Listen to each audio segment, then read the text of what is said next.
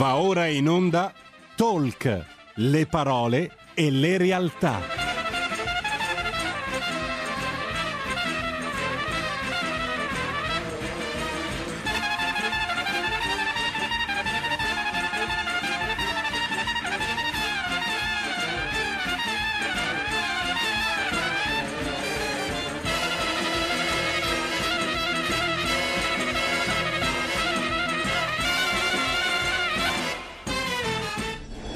Sara Garino conduce Alto Mare. Le notizie, i protagonisti, i fatti, le opinioni, anche le vostre. Diamo subito la linea a Sara Garino.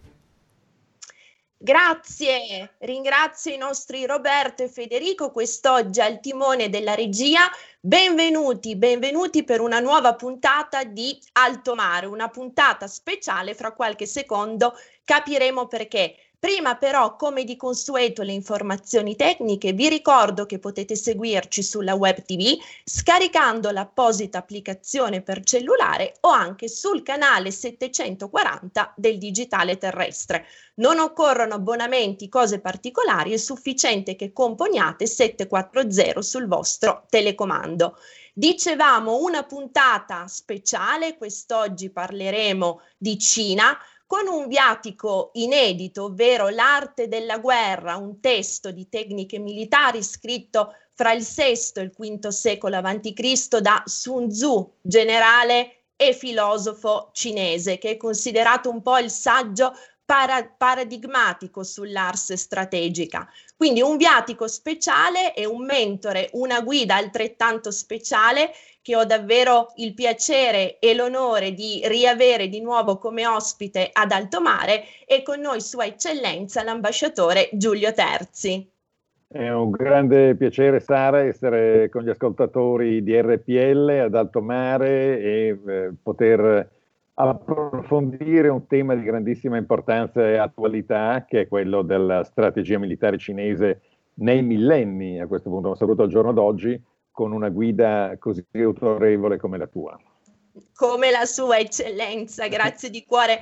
Non indulgo nel suo vasto cursus honorum perché altrimenti arriveremmo d'amblè alla fine della puntata. Mi limito a dire che è stato ambasciatore in Israele, rappresentante permanente per l'Italia alle Nazioni Unite, ambasciatore per l'Italia negli Stati Uniti e anche ministro per gli affari esteri. Fra gli incarichi che ricopre oggi voglio ricordare che è presidente del Comitato Globale per lo Stato di Diritto intitolato a Marco Pannella, di cui abbiamo già avuto il piacere di parlare qui ad Alto Mare, è membro del Comitato Scientifico della Fondazione Einaudi, presieduta dall'avvocato Giuseppe Benedetto, e anche presidente del Comitato Scientifico di Eureka, Idee per l'Italia e l'Europa, l'associazione presieduta dal vice direttore del TG1 Angelo Polimeno Bottai, di cui sempre con vivo interesse Alto Mare segue le interessantissime iniziative. e mi fermo qui, eccellenza. Ce n'è, ce, n'è, ce n'è, di tutto e di più, ma sono le cose alle quali tengo particolarmente, sono quelle che motivano la mia azione quotidiana nel tentativo di essere una voce utile per la politica estera italiana e soprattutto per la difesa dei diritti umani e lo Stato di diritto a livello nazionale e nel quadro europeo in particolare. Grazie, certo. grazie per averlo ricordato. Grazie mille a lei, eccellenza. Ecco, io partirei proprio da qui, senza volerlo, lei ha già anti- anticipato l'incipit che avrei per l'appunto voluto proporle.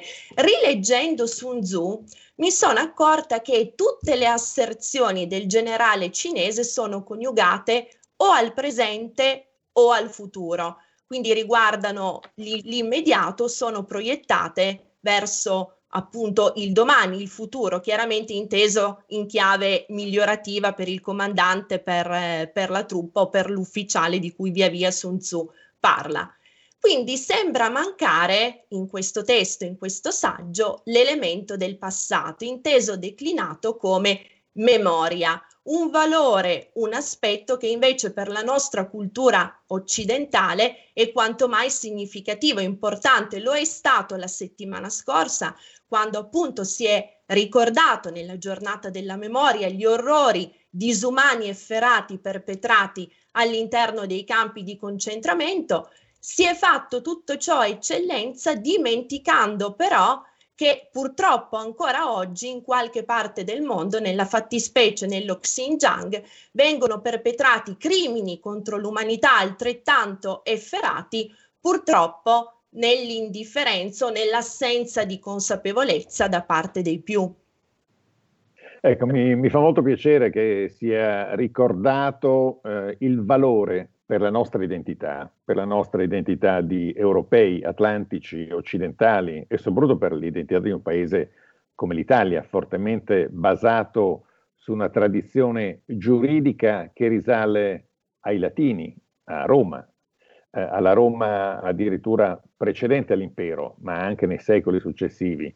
Quindi profondamente eh, incarnato, incardinato no- nella nostra identità questo aspetto della memoria, della memoria e della ricerca, e della ricerca, dell'approfondimento dello studio e del dare senso alla storia e alla memoria rivolti al futuro. Bellissima quell'osservazione che ha fatto sulla visione sempre rivolta al futuro, all'insegnamento di Sun Tzu. Ma attenzione, eh, nel, nella sua epoca non era così evoluta quella che poi è diventata l'arte della civitatis, del, della legge e del diritto romano che era basato su uno studio documentato e il più possibile approfondito della storia precedente.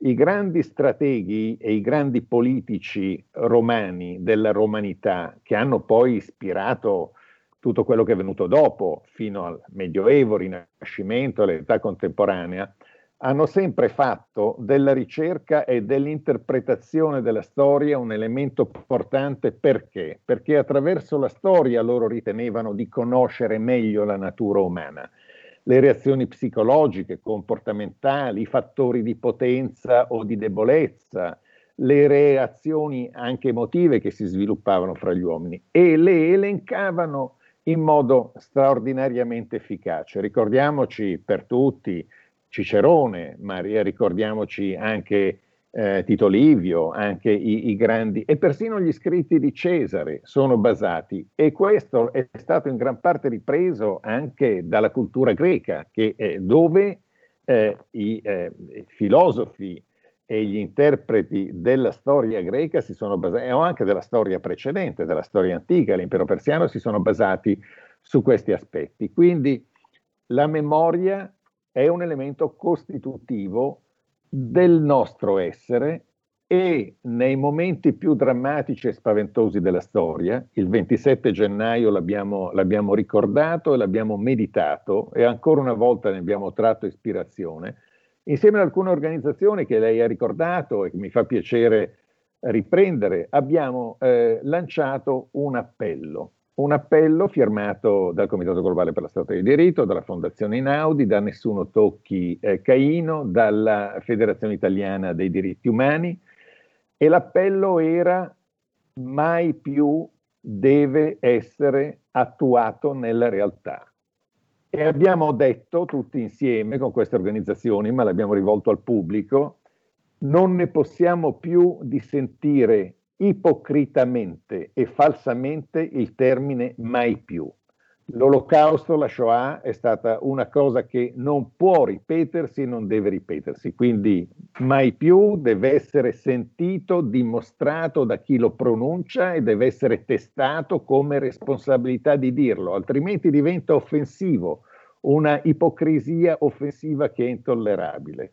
E allora il mai più lo vogliamo attuato più che pronunciato nel combattere l'antisemitismo, nel combattere la volontà, nell'appoggiare paesi che vogliono la distruzione di Israele, ma vogliamo anche farlo riemergere dal baratro di questi orrori per condannare attivamente ed essere presenti nell'impedire in ogni modo possibile crimini contro l'umanità e il genocidio che continua ad essere innescato con gli stessi metodi scientifici del demonio nazista in Xinjiang, in Tibet, in Mongolia interna e le repressioni che si minacciano in tutti questi paesi da parte di una Cina comunista guidata da un partito comunista che ripercorre le stesse strategie, fa il copia e incolla di quello che facevano eh, Hitler o anche Stalin contro le minoranze etniche dei propri paesi, portando avanti politiche genocidarie. Quindi l'appello che abbiamo voluto in modo provocatorio, certamente, lanciare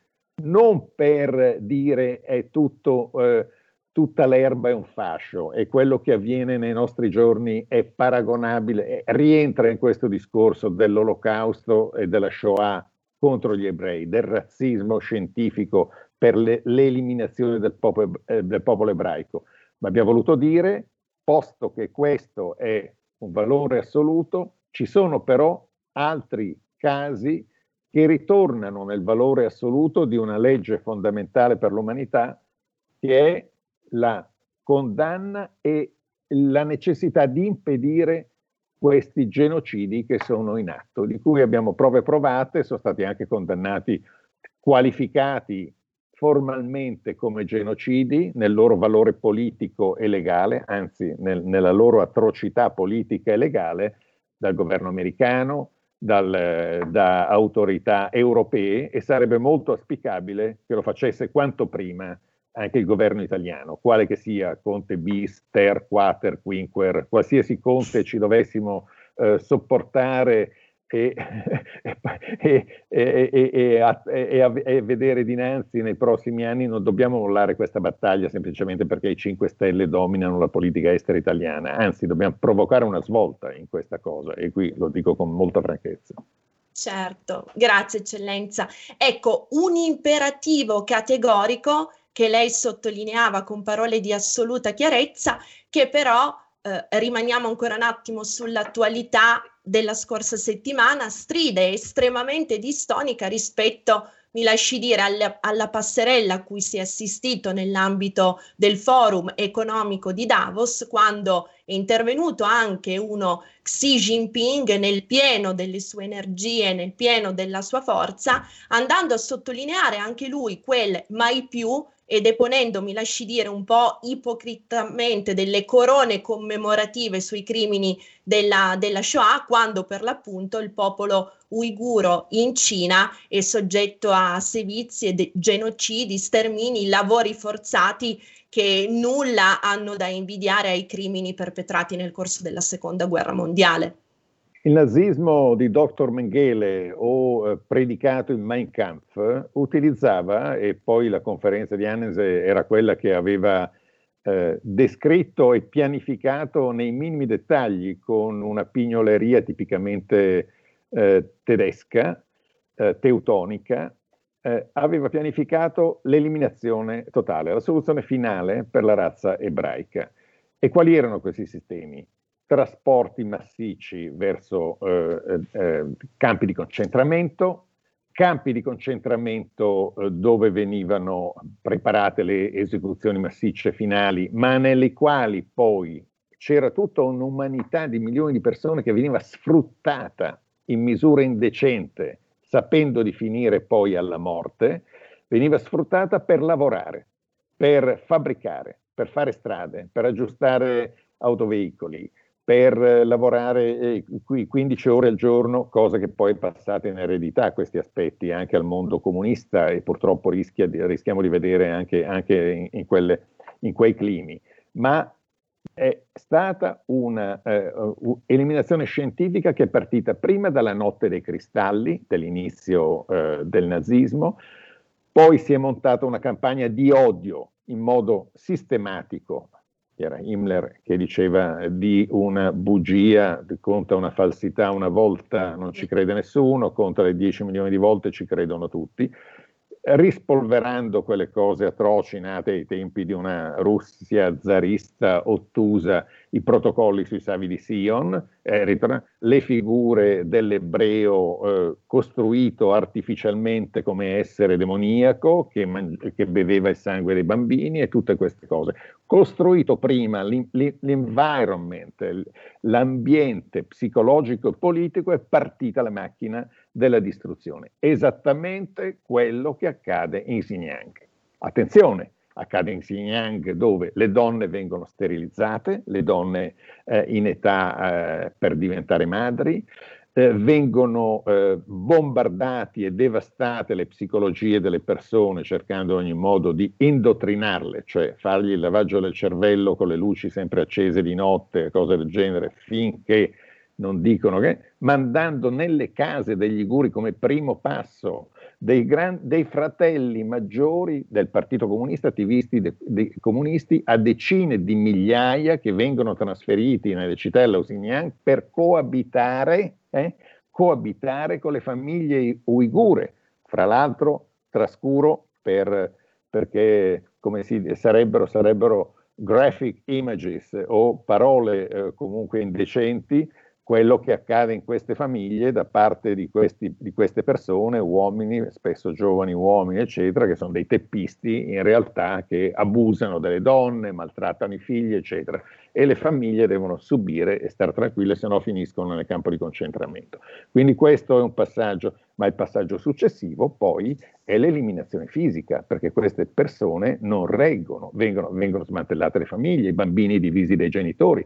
Ricordate ad Auschwitz la fila dei bambini da una parte, le file eh, degli adulti dall'altra, succede lo stesso, le file dei lavoratori forzati che escono dal campo di concentramento, per, viste dai satelliti, non, non, sono storie, sono oramai la tecnologia di cui la Cina si fa tanto vanto, però grazie al cielo, gioca anche contro questi orrori. Quindi è tutto documentatissimo, è documentata la costruzione di enormi campi di lavoro eh, attigui ai campi di concentramento, ai centri di detenzione. Certo, i campi di concentramento non saranno magari baracche all'aria aperta, saranno eh, mega immobili di cemento armato, ma la funzione e quello che avviene all'interno è esattamente come nel periodo del nazismo. Non è soltanto nei confronti degli Liguri, è, co- è nei confronti dei cristiani.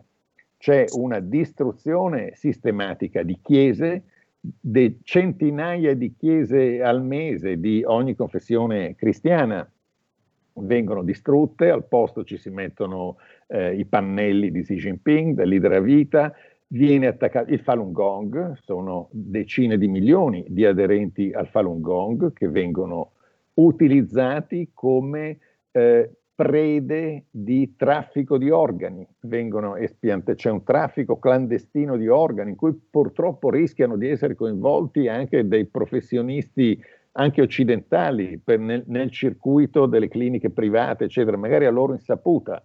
E, viene, e, e questa è una cosa che avviene, documentata, sistematica da anni. Quindi sono tutte cose sulle quali se qualcuno dice mai più il giorno della memoria, deve guardarci negli occhi quando lo incontriamo e vedere se regge il nostro sguardo. Grazie eccellenza, questo è un messaggio importantissimo e l'espressione, quest'ultima espressione che ha utilizzato così efficace, così tagliente, così lapidaria, che ci pone tutti davanti allo specchio e ci impone di guardarci negli occhi e di capire davvero se vogliamo gridare ad alta voce questi crimini, queste efferatezze, credo che sia un messaggio davvero importantissimo. Lei ha sottolineato un altro aspetto che ritengo cruciale, quello della propaganda. Leggiamo se d'accordo qualche passaggio tratto dall'arte della guerra una propaganda che si inserisce all'interno di una strategia invasiva, pervasiva, aggressiva, predatoria. Scrive Sun Tzu, la strategia è l'affare più importante dello Stato. La via consiste nell'incitare il popolo a condividere le idee dei governanti, qualunque esse siano, così che possa affiancarli nella morte e nella vita. In questo modo esso non temerà alcun pericolo.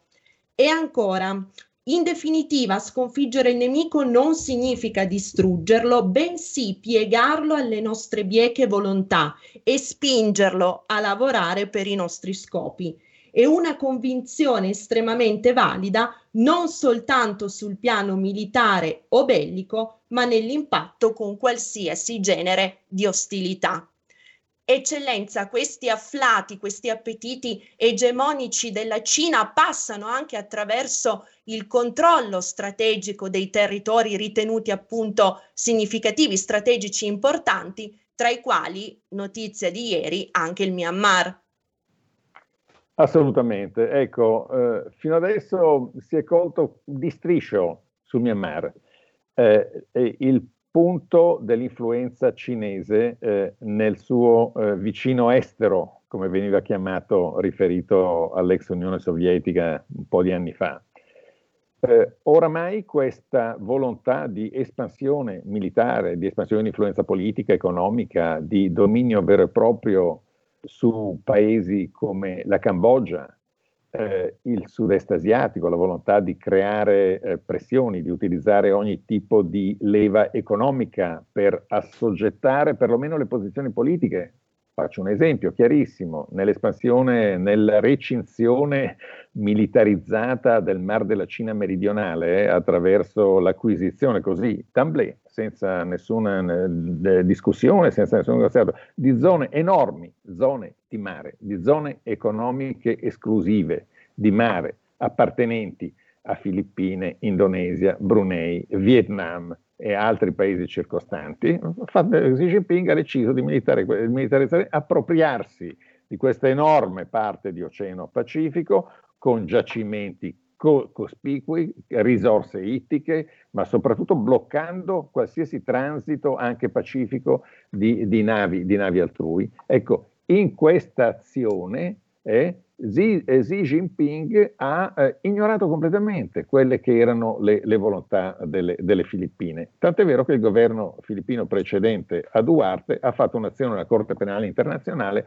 l'ha vinta e la Corte Penale Internazionale ha imposto alla Cina di ritirarsi da questi spazi che, che appartenevano alle Filippine. Poco, in, po, poco ri, eh, poco conta su tutto questo che poi Duarte per motivi propri ha un po' abbandonato. Ma perché invece conta per il ragionamento che facciamo? Conta perché la Cina ha messo insieme dei sistemi di pressione su tutti questi paesi che poten- potevano contestare seriamente la Corte internazionale di giustizia, avrebbero vinto anche loro, delle pressioni economiche che li, ha, che li, ha, completamente dissuasi dal rivendicare il loro territorio, il loro, le, le, le, le interessi del loro popolo, ad avvalersi di queste risorse riconosciute da un trattato, la Convenzione internazionale del diritto del mare, che è stata ratificata dalla Cina da decenni e che quindi, ma sappiamo che qualsiasi trattato la Cina eh, firmi è un trattato, è un, si diceva una volta, un papier de chiffon, è un fazzoletto di... È, un chiffon de papier, un chiffon de papier, un, fa, un, fazzoletto, un, fazzoletto, di carta. È una cosa che eh, noi, eh, purtroppo, i governi occidentali continuano a pensare che un accordo con la Cina sia qualcosa che è una grande conquista perché in realtà otteniamo delle cose che magari non pensavamo che eh, Pechino ci potesse concedere, ma ce l'ha concesso eh, con, te, tenendo, tenendo, dietro subito un, un, fiammifero per bruciare questa pezza di, eh, pezza di carta nell'altra mano.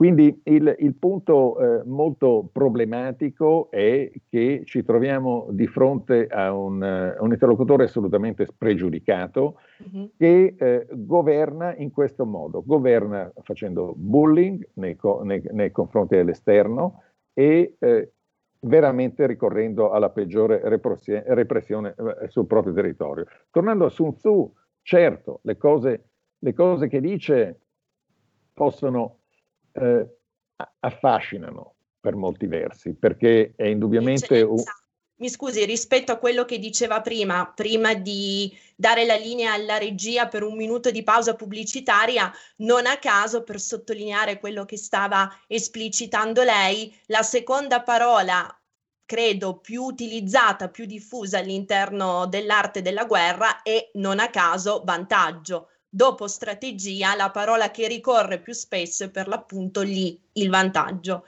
Eh, se d'accordo, eccellenza, darei la linea alla regia per una breve pausa pubblicitaria, così da non doverla interrompere di nuovo. Grazie. Grazie. A fra poco. Porta con te ovunque RPL la tua radio. Scarica l'applicazione per smartphone o tablet dal tuo store o dal sito radiorpl.it. Cosa aspetti? Porta con te ovunque RPL la tua radio. Scarica l'applicazione per smartphone o tablet dal tuo store o dal sito radiorpl.it. Cosa aspetti?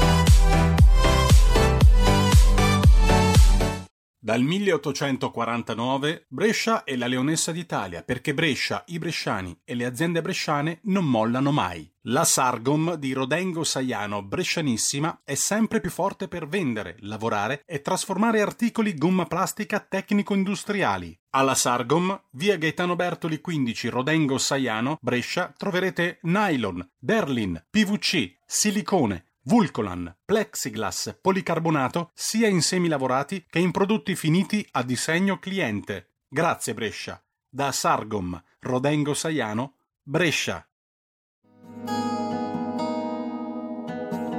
Lingue e dialetti cambia giorno e cambia orario. Giovanni Polli vi aspetta tutti i venerdì dalle ore 19.30. Solo su RPL, la tua radio. Ascoltate Giovanni Polli. Per sempre. In trent'anni di attività ho avuto modo di vedere le cose più strane. Ho affrontato zombie, vampiri, licantropi, mutanti e spietati assassini. Ho vissuto le storie più assurde e le avventure più bizzarre. Ma la storia più incredibile di tutte è quella che sto per raccontarvi. E questa è la mia storia. Ascoltate Movie Time con Vincent. Ogni sabato dalle ore 16. Ridiamo la linea a Sara Garino. Grazie, grazie mille Federico. Benvenuti per il secondo blocco di Alto Mare. Per coloro i quali si fossero messi in collegamento soltanto ora, vi ricordo che stiamo parlando di Cina, stiamo parlando di geopolitica, geostrategia, con il viatico dell'arte della guerra di Sun Tzu e la preziosissima guida di Sua Eccellenza l'ambasciatore Giulio Terzi, a cui ridò il benvenuto. Grazie, grazie molte Sara. Eccellenza, prima della pausa pubblicitaria ci stava delineando la strategia eh, di pressione, di oppressione portata avanti dal regime cinese. Ho approfittato della pausa pubblicitaria per recuperare un passaggio di Sun Tzu che eh, secondo me ricalca quello che lei stava dicendo prima. Scrive Sun Tzu, la strategia di un dittatore consiste in questo, provocare la decadenza degli stati più grandi, svuotandoli di contenuti, così che le moltitudini non riescano a raccogliersi, suscitare nell'avversario un timore reverenziale così che abbia paura e non abbia modo di intrattenere negoziati. Lo sta applicando sì, alla lettera Xi eh, Jinping. Lo, lo, sta, lo, sta, applicando alla lettera. Per la verità, eh, questa grande eh, eh, eh, ripresa di popolarità che è molto innescata dal governo cinese, da Xi Jinping soprattutto, di dimostrare come sì, lui sia un perfetto eh, interprete del pensiero maoista e comunista, eh, perché lo rivendica continuamente, l'ha rivendicato sin dal primo discorso che ha fatto i quadri del partito nel 2012, quando si è insediato, quindi eh, eh, ricordando come eh, il grande errore, non ha detto le stesse parole di Putin, ma il concetto era questo, che i comunisti sovietici avevano commesso il grande errore di pensare che si potesse essere un dopo al, al, Partito Comunista, alla dittatura del proletariato. Invece questo, eh, diceva già in quell'epoca Xi Jinping, bastava che, so, che, un solo iscritto al partito, un solo compagno avesse alzato la mano e si fosse opposto alla glasnost e perestroica tutto questo non sarebbe avvenuto. E da, e da noi non avverrà, diceva già eh, nove anni fa quando è salito al potere. Il, eh, però è costante nella sua leg- autolegittimazione, nella propaganda che viene diffusa all'interno della Cina, ma anche all'esterno, il ricorso, il, l'enfatizzazione della tradizione storica, dell'impero di mezzo, delle dinastie e di quello che ha preceduto anche la parte, eh, fino, fino, al regime delle città, no? fino al regime delle città cinesi nel primo millennio, nei primi 5, 6 eh, secoli, 7 secoli avanti Cristo. Eh, pur differenziando poca simpatia c'ha per questo regime del, delle, delle città-stato, come le chiameremmo oggi, perché lì c'era veramente una, un rapporto fra eh, il, la leadership e il popolo, quindi era, ed erano basate su una condizione di fiducia reciproca, una condizione anche di, di apertura e discussione, in qualche modo, non dico eh, co- come la Gorà greca, ma era qualcosa di ben diverso. Quando la Cina poi si è trasformata verso qualcosa di monolitico oppure di grandi potentati interni, ma mirati a un'entità d'insieme con la eh, incorporazione di popoli che venivano sottomessi eh, brutalmente, il concetto è completamente cambiato e, e, e Xi Jinping rivendica quindi questa concezione autoritaria del confucianesimo che giustifica e legittima qualsiasi negazione di eh, modelli o anche di parvenza di modelli democratici, costituenti, eccetera. Ecco, in tutto questo la rivendicazione di, questa, eh, di questo pensiero radicato eh, nel mondo è, è, venuta, è diventata molto potente negli ultimi anni, ma, ma, lo è stato, diciamo, la rivalutazione dell'arte della guerra, o, o, meglio, la riscoperta dell'arte della guerra è qualcosa che è avvenuto anche nelle accademie militari, nelle università, fra gli studiosi, think tank, che fanno ricerche sulla strategia e li impostano appunto con una visione storica, come a cui ci riferivamo prima, per imparare cosa eh, si può fare per il futuro, i meccanismi logici per il futuro, eh, verso gli anni 60, fine anni 50, inizio 60, c'è stata una ripresa, perché si considerava che Mao Zedong, come Stalin, avessero visto questi lavori o ne fossero stati ispirati dai loro collaboratori eh, e, eh, e, che eh, potessero essere eh, rivalutati come eh, capacità di, di, mettere insieme una strategia. Indubbiamente eh, quello che lei ha citato si collega anche a alcune, abbiamo ragionato un po' telepaticamente, perché anch'io sono andato a leggermi qualche passaggio, a rileggere qualche passaggio dell'arte della guerra e quello che lei ha citato è simile a un altro, non mostrarti mite, basati sui tuoi interessi, intimorisci il tuo avversario. È esattamente questo senso di trovare, eh, di vincere a qualsiasi costo, è questo il senso, la vittoria a qualsiasi costo, quale che sia, naturalmente il costo deve essere il più limitato possibile e lui Sun Tzu suggerisce dei sistemi per limitare il danno. E su- suggerisce anche degli elementi, ad esempio, sul rapporto di forza.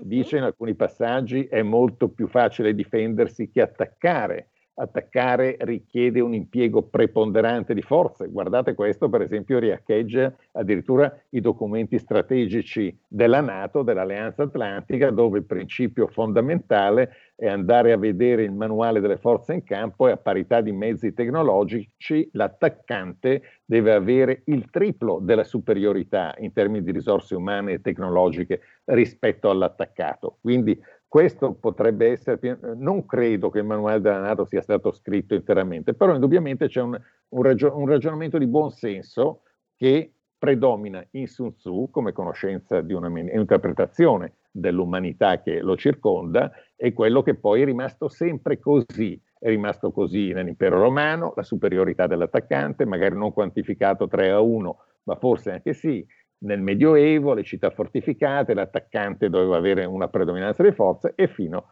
all'età nucleare addirittura, dove, dove il tema perfino nella deterrenza nucleare è eh, l'equiparazione delle, delle forze e la capacità di superare le difese anche con un gradino tecnologico più elevato da parte di chi, di chi attacca, se no è la mutua la distruzione reciproca e non vale, certo il gioco non vale la candela.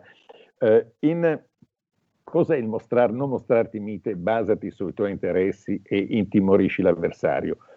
Questo è un concetto eh, estremizzato rispetto, forse anche perché molto antico, ma è sicuramente estremizzato rispetto, per esempio, a quella massima romana, basata peraltro sull'esperienza di quello che i romani facevano, perlomeno nella fase di espansione di un impero giuridico, di un impero civita, di un imperium civitatis nei confronti dei popoli che occupavano e che integravano o con, non convenendo a Roma integrarli, si alleavano, ma evidentemente con posizioni di comando.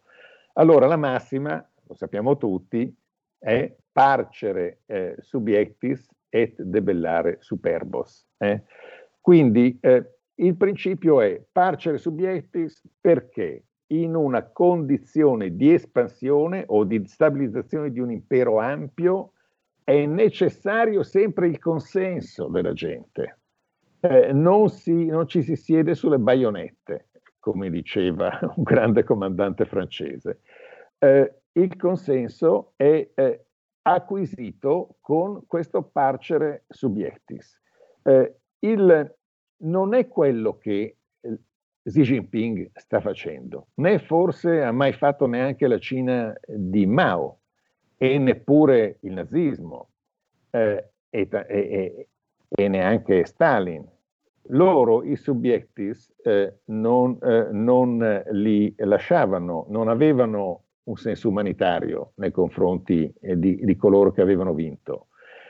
Anzi, la distruzione il più possibile, l'eradicazione etnica, culturale, l'eradicazione della loro religione, cosa che non, es- non esisteva ai tempi, eh, neanche ai tempi dei, dei, romani, non imponevano necessariamente, le, poteva esserci una fase nelle popolazioni che venivano più incorporate, ma non c'era l'esame eh, della, della, della, dell'Olimpo su chi stava sull'Olimpo eh, o, eh, o, cose di questo tipo.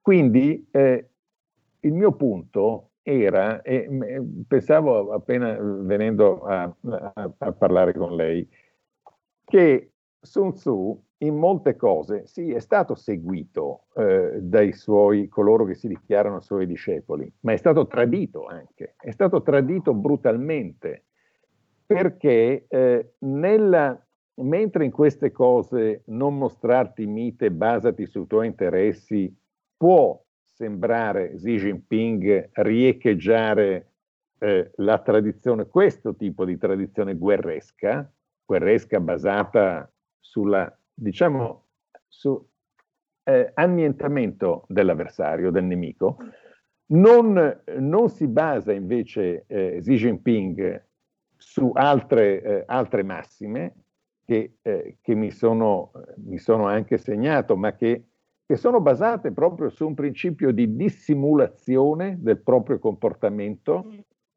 che la Cina in molti casi fa, ma che nelle cose più importanti non fa. Eh, la propaganda, la necessità di Xi Jinping e della, Cina, della sua Cina di dimostrarsi forte e dominante nel mondo e la necessità di dimostrarlo nella propaganda e nell'informare attraverso una falsa propaganda la sua popolazione e tutto il mondo che appartiene a questa Cina comunista, supera quell'esigenza di positiva di dissimulazione che era in alcune delle massime di Sun Tzu e che ha retto fino che ha retto da Deng Xiaoping o forse anche da Chu Enlai, eh, dal grande primo ministro eh, di Mao, eh, ha retto poi per tutti i primi ministri e ministri de- della difesa, eccetera, sino a Hu Jintao, cioè eh, sino prima eh, a, a, a Hu, Hu, Hu Guofeng, eh, ha, ha, retto sino, sino ai predecessori immediati di Xi Jinping. Perché? perché su, eh, eh, Sun Tzu diceva l'attacco migliore è quello che non fa capire dove difendersi, la difesa migliore è quella che non fa capire dove attaccare. E poi aggiungeva, se sei capace, fingi incapacità, mm. se sei attivo, fingi inattività. E allora abbiamo visto che tutti i predecessori di Xi Jinping eh, si sono basati su un principio di crescita pacifica, di dimostrare al mondo, a tutti, the peaceful rise, cioè una Cina membro di una comunità internazionale, membro responsabile, eh, si direbbe oggi, eh, ma lo voleva dire seriamente eh, eh, per esempio eh, i precedenti primi ministri e, e, i ministri degli esteri lo, lo, lo, affermavano con apparente convinzione che la Cina era un fattore di sviluppo di un'infinita serie di paesi non allineati, di cui non aveva la presidenza ufficiale, ma era di fatto capofila dei NAM, dei mh, mm, paesi non allineati, un grandissimo gruppo che ancora esiste alle Nazioni Unite, era dedicata all'affrancamento eh, dalla, eh, dalla, colonizzazione, dalla schiavitù coloniale, quindi negli anni 60 molto attiva in questo campo,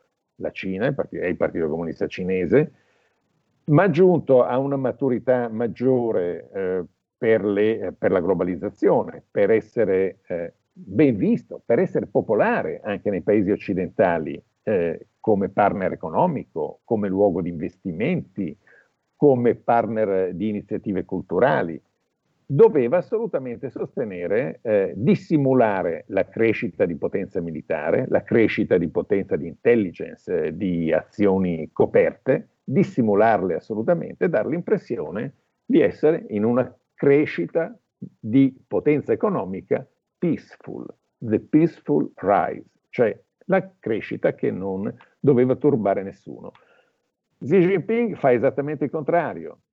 Ha provocato Trump, in realtà non è stato tanto provocato da Trump. E spiego subito, ha provocato Trump con la militarizzazione, eh, de- se c'è un'area critica per gli Stati Uniti è il Pacifico, pro- il Pacifico dal nostro punto di vista, per noi or- eh, eh la, la pr- prima porzione di Pacifico eh, per noi, quindi il Pacifico occidentale, quello sulle co- che vanno dalle coste della Cina fino al Giappone, le Filippine e sud-est asiatico. Ora, la libertà di navigazione in quell'area è estre- estremamente importante per gli Stati Uniti, così come per tutti. La possibilità di avere equilibri eh, strategici che eh, rendono la democrazia taiwanese in una situazione di tranquillità è di fondamentale importanza, eh, così anche come era assolutamente importante Hong Kong. E invece cosa ha fatto Xi Jinping?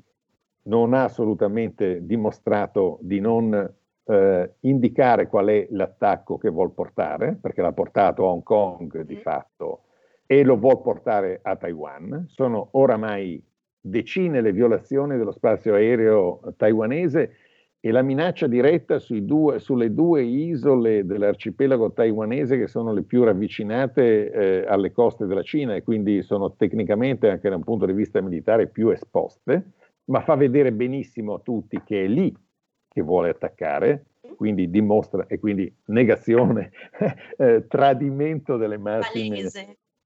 tradimento palese delle massime di Sun Tzu. Poi, se sei capace, fingi incapacità, Assolutamente, la dichiarazione proprio è, è, come il Mein Kampf della cibernetica, questo, la dimostrazione di potenza assoluta, magari anche se non ce l'ha. Il dominio assoluto dell'intelligenza artificiale entro 4-5 anni, il dominio nelle tecnologie più sensibili per la forza militare, quindi anche qui. E poi non solo questo, ma eh, il, il, la, la, questione dei, dei lupi, dal punto di vista diplomatico, questi lupi aggressivi che sono stati eh, ribattezzati gli ambasciatori cinesi. Io ho conosciuto tantissimi diplomatici cinesi perfettamente rispettosi delle regole del gioco, eh, personalità della diplomazia internazionale estremamente sofisticati che hanno ricoperto incarichi molto importanti anche alle Nazioni Unite, ma eh, il fatto che eh, qualcuno di loro si potesse scagliare violente, con, con espressioni verbali violente contro dei parlamentari italiani eh, che si sono permessi di discutere in un'aula del Senato eh, parecchi, qualche mese fa, quando incominciava la tensione forte delle dimostrazioni a Hong Kong, si sono permessi di parlare eh, su Skype o su Zoom, su una piattaforma con Joshua Wong per capire quali erano le posizioni di Joshua Wong, cioè che non erano posizioni separatiste, ma democratiche, puramente democratiche per le elezioni locali.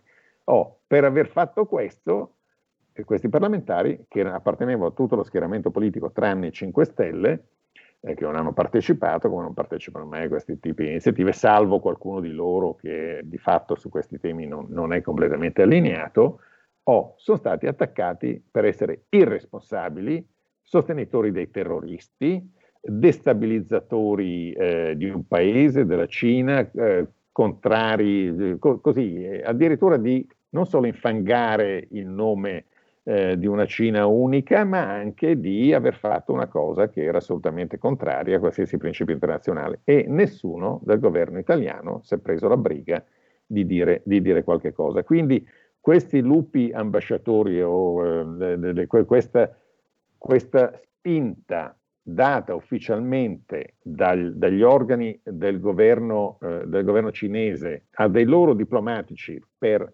agire in questo modo non certo, eh, non rientra certo nei principi di Sun Tzu e dell'arte della guerra. Guardi, eccellenza, mi dicono dalla regia che mancano 5 minuti al termine, cosa di cui mi dispiaccio particolarmente perché la messe di riflessioni, di spunti che ci fornisce è praticamente infinita, quindi sto annotando tutte, precettato sin d'ora per una prossima puntata. Ecco, eccellenza, sulla base di quello che ricordava lei, quindi su questa legge dello sforzo inverso che Sun Tzu predica e che, come ci ha spiegato in tante cose, Xi Jinping assolutamente non segue, e anche in merito ai temi della, della globalizzazione, cui accennava lei prima, e della deterrenza, vorrei porle due domande flash. La prima eh, parlava per l'appunto di deterrenza nucleare in questo momento, nel post-Covid, post, insomma, relativamente post purtroppo, non crede che la nuova deterrenza passerà dalla mano militare, quindi dalle armi, alla ricerca scientifica, perché prescindendo per un momento dall'eziologia di questo virus, matrice naturale piuttosto che matrice artificiale, è un dato di fatto quello che la guerra batteriologica sempre più nel futuro costituirà un pericolo per i popoli e per le nazioni, quindi occorre prevenire, occorre prepararsi per tempo in maniera tale da poter rispondere e controbattere. È chiaro che nell'ambito di una ricerca occidentale ed europea, soprattutto che nelle ultime decadi e soprattutto negli ultimi anni è stata letteralmente depredata, fagocitata dai laboratori cinesi che hanno preso non solo il know-how in senso stretto, ma anche le persone, che poi sono il patrimonio più importante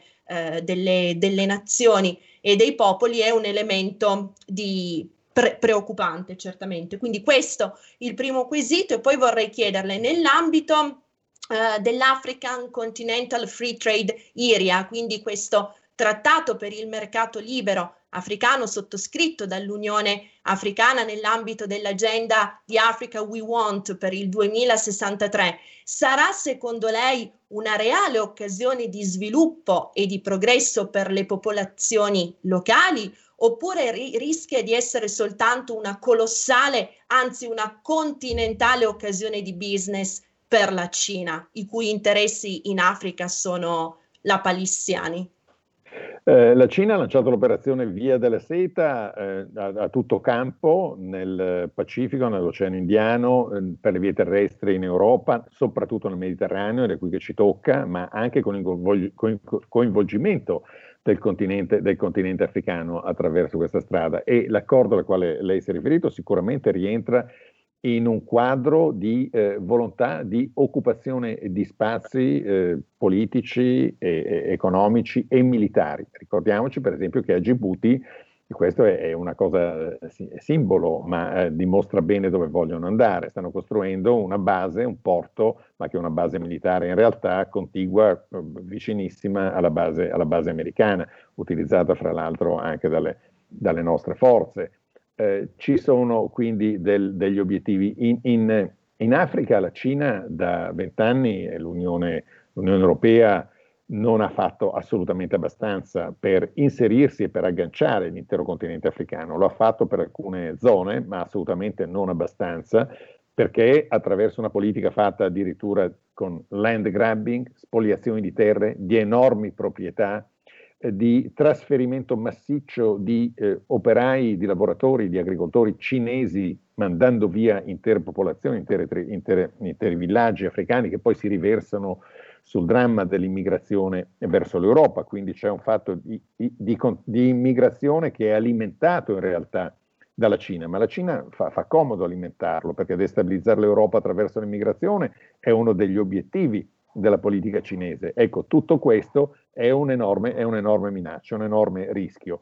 Ma la questione della supremazia tecnologica è, vera, è, il vero elemento, il vero crinale su quale eh, si può sviluppare la, no, la, la, sicurezza e la difesa occidentale. Per svilupparla... Sì, purtroppo abbiamo un minuto. Se... Un, un minuto. Per, per svilupparla ci vuole assoluta unità, una grandissima coesione fra Europa e Stati Uniti nello sviluppo delle nuove te- tecnologie. Ricordiamoci, le nuove tecnologie hanno un valore civile, ma per i cinesi hanno immediatamente anche un valore militare. È lì che ci dobbiamo essere, perché le, i grandi rischi che abbiamo corso come occidentali con l'Unione Sovietica, la Nato nel 1973 si è accorta, dopo la guerra dello Yom Kippur, che i suoi sistemi di difesa, che avevano anche gli israeliani, eh, sistemi di difesa anticarro, di detezione, eh, erano superati da quelli russi eh, in possesso degli egiziani.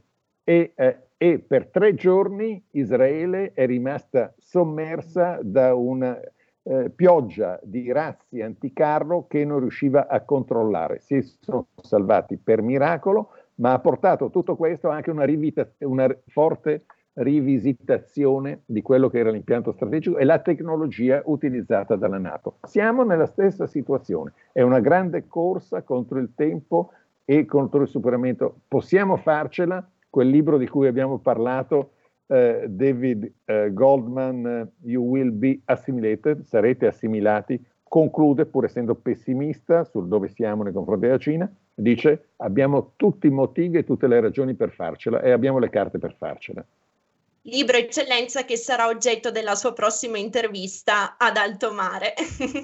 Con gran piacere. Grazie mille, ringrazio tantissimo Grazie. Sua Eccellenza l'ambasciatore Giulio Terzi, ringrazio voi che ci avete seguito, i nostri registri Roberto e Federico e vi do appuntamento alla prossima puntata. Grazie. Un cordiale saluto a tutti, grazie Sara. Grazie mille ambasciatore. Avete ascoltato Alto Mare.